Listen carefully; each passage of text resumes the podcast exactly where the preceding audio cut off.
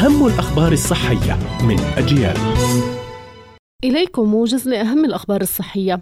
أخصائية غدد صماء تقول إنه لمكافحة الشعور الكاذب بالجوع يجب تغيير النشاط والإكثار من شرب الماء.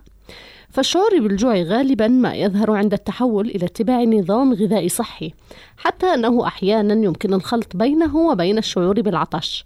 لذلك يجب شرب ما لا يقل عن لترين من الماء يوميا كما يجب الحفاظ على الفاصل الزمني بين تناول الوجبات الرئيسية من ثلاث إلى خمس ساعات.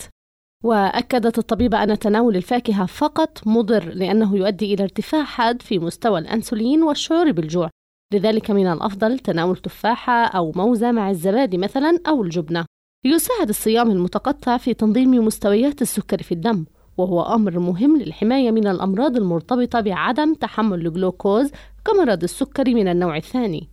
ويحدث عدم تحمل الجلوكوز عندما لا يستطيع الجسم التحكم في كمية السكر في الدم ما قد يؤدي إلى ارتفاع مستويات السكر بشكل خطير. وتزداد نسبة السكر في الدم عند تناول الطعام. لذا فهي تنخفض بشكل طبيعي عند الصيام.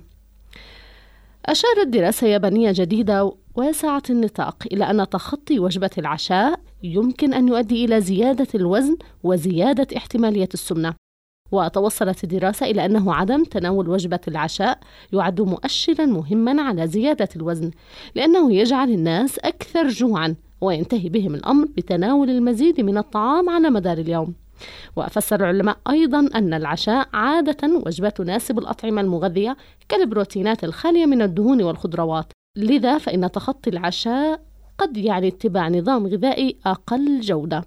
كانت هذه أهم الأخبار الصحية. قرأتها روزانا طه. إلى اللقاء.